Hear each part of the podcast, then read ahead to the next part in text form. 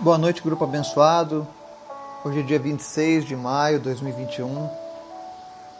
Mais um dia que o Senhor nos concede, mais um dia pela graça do Senhor, pela misericórdia do Senhor. Mais um dia que temos a oportunidade de ouvir a voz dele, de nos arrependermos dos nossos erros e assim tentarmos a cada dia nos achegar mais e mais a ele. Hoje nós vamos continuar a nossa leitura no livro de Lamentações, lá no capítulo 3. Então, se você já tiver a sua Bíblia, já abre ela, dos versículos 53 ao 58, onde faremos a nossa leitura. E vamos falar sobre os dias difíceis. O que devemos fazer nos dias difíceis? Né? De onde vem o nosso socorro? Eu quero também deixar aqui já um, um recado, um anúncio para vocês que fazem parte do nosso grupo. Eu vou daqui uns dias dar início à tradução do material do ministério lá dos Estados Unidos. E assim que eu terminar a primeira parte dele, é, nós vamos organizar um. Eles chamam de webinário, né? um seminário pela web, tá? uma conferência baseado nesses ensinos da cultura do reino. Tá? Então, daqui uns dias eu vou abrir a ficha para fazer o cadastro. Vai ser totalmente online. Provavelmente a gente vai fazer isso nos sábados. E nós vamos tratar sobre assuntos com relação à nossa identidade em Cristo, a nossa identidade no mundo, quem é Deus nas nossas vidas, é mais um tratamento da alma. É um assunto um pouco mais extenso, um pouco mais profundo, né? Nós vamos falar sobre o perdão, sobre tantas outras coisas relacionadas a ter uma boa saúde espiritual, né? E fazer com que o espiritual reflita no nosso dia a dia, né? Então é um estudo bíblico bem aprofundado, né? É um estudo mais especial então, daqui a alguns dias eu vou abrir o formulário para a gente fazer o cadastro dele, tá? Vai ser a minha primeira vez ministrando esse tipo de seminário, né? Então já conto com as suas orações. Amém? Antes da gente fazer a nossa leitura de hoje, eu quero te convidar para a gente orar. Senhor, muito obrigado. Tu és um Deus bom, tu és um Deus maravilhoso, tu és fiel, tu és presente, Pai. Nós queremos te agradecer por tudo que o Senhor tem feito, por tudo aquilo que tu vais fazer. Queremos também, Senhor, te pedir perdão pelos nossos atos que foram falhos, pelos nossos defeitos, pela nossa teimosia, rebeldia, desobediência com a tua palavra no decorrer desse dia. Tudo aquilo que nós fizemos que te desagradou, nós te pedimos perdão nessa hora, Pai. Mas que nada venha impedir a nossa oração de chegar até o teu trono, Jesus. Toma conta de cada pessoa que está ouvindo essa mensagem, cada membro desse grupo. Que o Senhor esteja manifestando a tua glória, a tua, teu poder, a tua presença através da tua palavra. Nos anima, nos inspira, nos motiva a continuar cada dia te buscando, Pai. Visita em especial o Miguel Tristes lá em Santa Catarina. Toma conta dele. Abençoa, Deus, essa família e a cada dia Deus realiza mais e mais milagres no coração dessa família. Que ele possa ser restaurado em nome de Jesus. Te apresentamos a Martizete, a Ângela. Que o Senhor esteja tomando conta, Deus, das suas visões. Restaura, Deus, a vista daqueles que perderam a vista. Tu és o Deus que pode todas as coisas, Pai. Tu pode fazer o cego enxergar novamente, Pai. Então nós te apresentamos todos aqueles com problemas de visão. Que o Senhor esteja agora visitando cada uma dessas pessoas em nome de Jesus. E esteja sarando os seus olhos no nome de Jesus. Te apresentamos a vida da Bruna. Te apresentamos o José Osmar, o André Marim, que está lutando contra a Covid. Que o Senhor esteja dando vitória para todas essas pessoas que estão enfrentando a Covid nesse momento Em nome de Jesus, que o sistema imunológico seja fortalecido, combata essa virose em nome de Jesus. Pulmões sejam restaurados, aquele que estava entubado seja estubado, em nome de Jesus. Te apresentamos também, Senhor, a vida do Douglas, que está se recuperando das queimaduras, mas está com suspeita de um problema nos pulmões, em nome de Jesus. Visita agora, Senhor, a vida do Douglas e toca nos seus pulmões, no sistema respiratório, tudo aquilo que foi enviado para tentar tirar a vida do Douglas, tudo aquilo que não vem do Senhor, nós repreendemos agora e pedimos em nome de Jesus, Senhor, tem misericórdia da vida dele e restaura ele por completo, Pai, que não fique nenhuma sequela dessas queimaduras, Pai. Te apresentamos os que lutam contra o câncer também nessa noite: o Renan, o José, o Alexandre, a Ana Paula, a Sandra, a Tiffany, Maria Madalena, Valdomiro Gonçalves, a Yasmin e tantos outros que estiverem nos ouvindo nesse momento. Tu és o Deus da cura. Tira agora, Deus, toda enfermidade causada pelo câncer. Toda raiz de câncer desapareça, tumores, tumores sumam, caroços sequem, em nome de Jesus. Mas cura, Deus, essas pessoas. Eu oro também, Deus, por aqueles que têm problema na coluna hoje. Pessoas que sentem dor nas costas, que têm dificuldade de ficar em pé, de caminhar. Em nome de Jesus. Que haja um alinhamento agora, Deus, de toda a coluna. Toda a estrutura óssea comece a ser alinhada agora em nome de Jesus. Toda a musculatura vá para o seu devido lugar. Todos os ligamentos que estavam inflamados desinchem agora em nome de Jesus. Que essa pessoa agora seja curada, Deus, desse problema nas costas que a impedia de caminhar, de fazer seus afazeres, em nome de Jesus. Toca agora com tua mão de poder agora, Senhor. E que todo o corpo, que todas, toda essa parte da musculatura das costas obedeça agora ao comando do Senhor e sejam curados agora, para honra e glória do Senhor.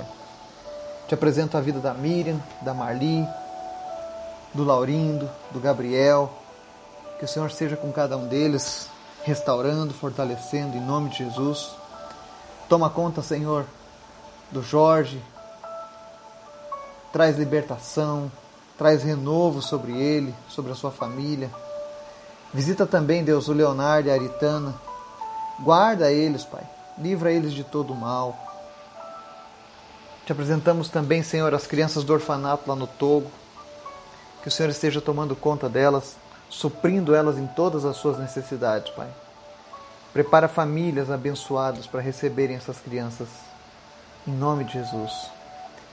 Também te apresentamos a nossa nação, nossas cidades, nossas famílias, as nossas vidas, Pai. Nós precisamos de Ti todos os dias, Pai. Nós carecemos da Tua graça, porque sem Ti nós não somos nada, Pai. Fortalece as nossas vidas, nos anima, nos inspira todos os dias, Pai. Que todos os dias nós venhamos a desejar a Tua presença, Senhor. Que Teu Espírito Santo seja algo real nas nossas vidas.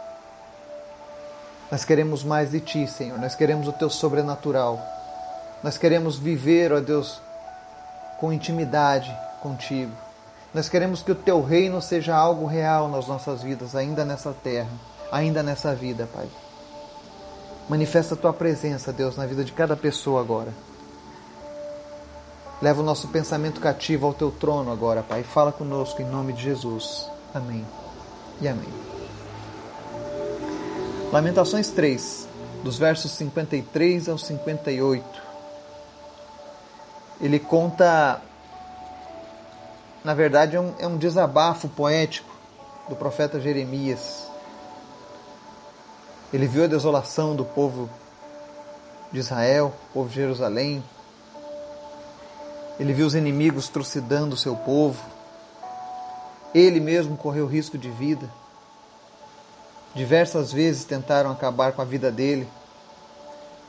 Sejam os inimigos, sejam as pessoas da sua própria, do seu próprio povo, porque não compreendiam ou não queriam compreender a mensagem que Jeremias estava anunciando. Jeremias estava com aquele desejo no coração de que, se ele pregasse a palavra, quem sabe essas pessoas mudassem os seus caminhos, se convertessem.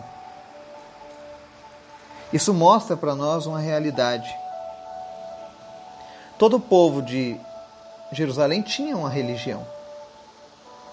Mas o fato deles terem uma religião não livrou eles de pecarem, de desagradarem a Deus e de trazerem essa punição sobre eles. É por isso que nós temos que repensar todos os dias.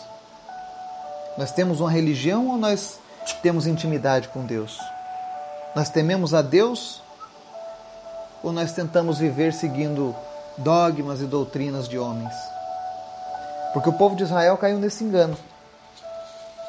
Era um povo extremamente religioso, mas extremamente e também distante de Deus. E isso é um perigo nas nossas vidas. E muitas vezes, quando as pessoas são despertas pela palavra de Deus, e eu sei que nós temos muitas pessoas que nos ouvem aqui, que, que o Senhor despertou, que o Senhor avivou, que o Senhor realmente trouxe de volta para os caminhos dele. E eu sei que às vezes a gente olha tantas coisas acontecendo e dá uma tristeza. E quando nós vemos as lutas então que chegam sobre as nossas vidas, para tentar nos enfraquecer, para tentar nos tirar do caminho. E quem já passou por uma prova sabe do que eu estou falando. Existem lutas que nos enfraquecem e parece que não vão acabar mais. Seja na área financeira, seja na área emocional, familiar, seja no seu trabalho. Quem nunca foi perseguido, né? Quem nunca passou por uma dificuldade na família e foi sofreu de uma incompreensão. Mas o profeta Jeremias passou por coisas muito terríveis, piores do que isso. Então ele escreveu esse livro. E nós vamos ler o que ele escreveu aqui do versículo 53 ao 58. Ele diz assim: Procuraram fazer a minha vida acabar na cova e me jogaram pedras. As águas me encobriram a cabeça e cheguei a pensar que o fim de tudo tinha chegado. Quantas vezes a gente, quando está numa situação difícil, a primeira frase que a gente fala é: agora é o fim, agora não tem mais jeito. Seja um diagnóstico médico, de uma doença incurável, seja uma demissão, seja algo que você perdeu, seja alguém que você perdeu. E aí a gente olha, agora não tem mais jeito, agora não há mais o que fazer, não tenho mais forças. Quando Jeremias escreveu isso, literalmente ele teve com a água cobrindo a cabeça, ele estava dentro de um poço. Apedrejavam ele, humilhavam ele. E ele chegou a pensar que era o fim de tudo. E aí nós lemos aqui, verso 55: Clamei pelo teu nome, Senhor, das profundezas da cova. Qual foi a atitude de Jeremias quando ele chegou no fundo do poço? Quando ele perdeu tudo e não tinha mais nada? Clamou pelo nome do Senhor. Essa é a primeira lição que nós temos aqui em Lamentações 3. Quando tudo estiver perdido, quando não houver mais esperança, quando você já tiver gasto todas as suas energias, quando a dor estiver aguda, quando você não enxerga mais a luz no fim do túnel, clame pelo nome do Senhor. Clame pelo Senhor. E aí ele vem no versículo 20, 56. Tu ouviste o meu clamor, não feches os teus ouvidos aos meus gritos de socorro. Jeremias ele tinha um misto de confiança em Deus, mas talvez ele não tivesse tanta intimidade ainda. Porque ele, se você ler os versículos anteriores, ele inclusive questiona que ele, ele fala, ele, ele chega a dizer por conta própria que Deus havia se escondido nas nuvens, atrás de nuvens, para que o clamor dos pecadores não chegassem até ele. Porque era momento de ira, de punição. Então Jeremias tinha essa consciência de que seus pecados eram tão graves, que os pecados daquela nação eram tão terríveis, que Deus tinha toda a razão em se omitir de oferecer um socorro. Não é porque ele, ele, ele considerava Deus mal, mas porque ele sabia que os seus pecados eram maus. O problema da nossa sociedade há muitos anos, há muito tempo, é esse. Hum, é a gente colocar que Deus é o culpado pelas maldades que acontecem. A gente nunca assume que existe uma maldade no ser humano, que existe uma rebeldia, uma desobediência. Quantas pessoas praticando o mal,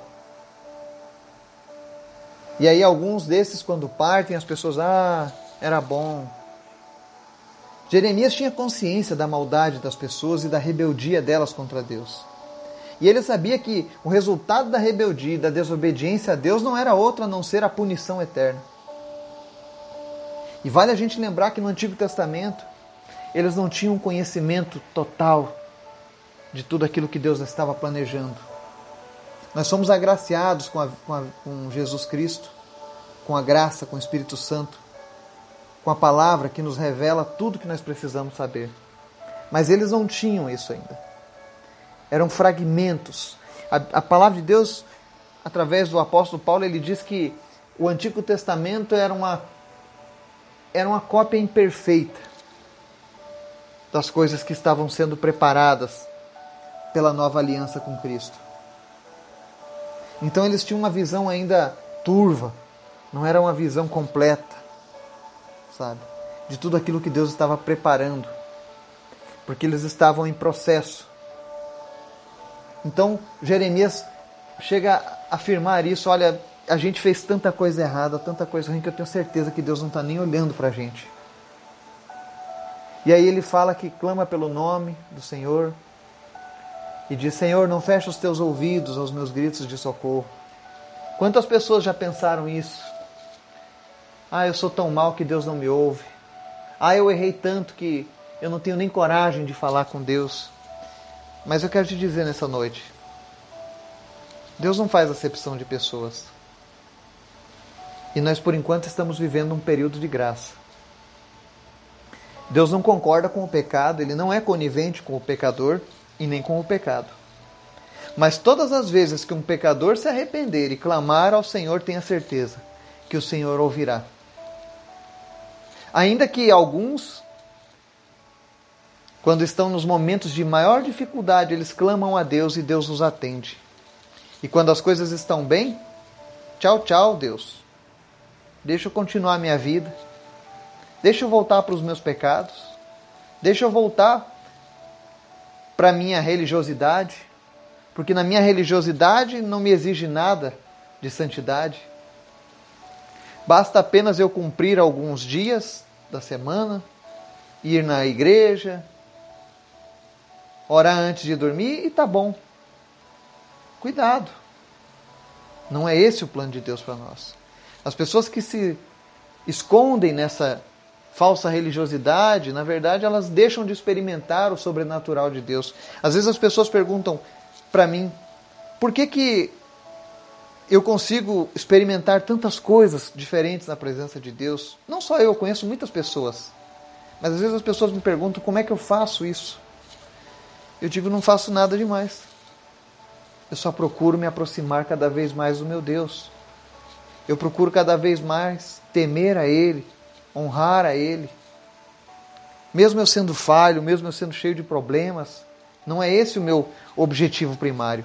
Meu objetivo primário não é pecar contra Deus, mas o meu objetivo é agradar o meu Senhor, aquele que me salvou. Quando nós temos gratidão pela salvação que recebemos de Jesus, a nossa vida é transformada. Então entenda, todas as vezes que você clamar a Deus do fundo da tua alma, do teu coração, Ele vai te ouvir. Porque no verso 57 diz assim: Tu te aproximaste quando a ti clamei e disseste: Não tenha medo. Deus se revela para Jeremias e diz: Jeremias, não tenha medo. O que, que Deus estava querendo dizer ali para ele? Que, que Deus está querendo dizer para mim e para você nessa noite? Nós não estamos sozinhos. Nossa luta não está passando despercebida de Deus. Naquele tempo, aquele problema aconteceu porque o povo havia abandonado Deus de vez, não queria mais saber de nada. O povo estava em rebeldia, amando seus pecados, e por isso eles estavam sofrendo.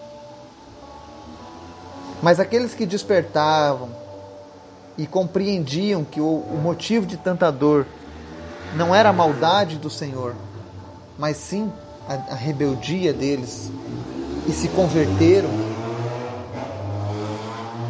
e mudaram os seus caminhos, que a palavra conversão é isso. Conversão é mudar de caminho.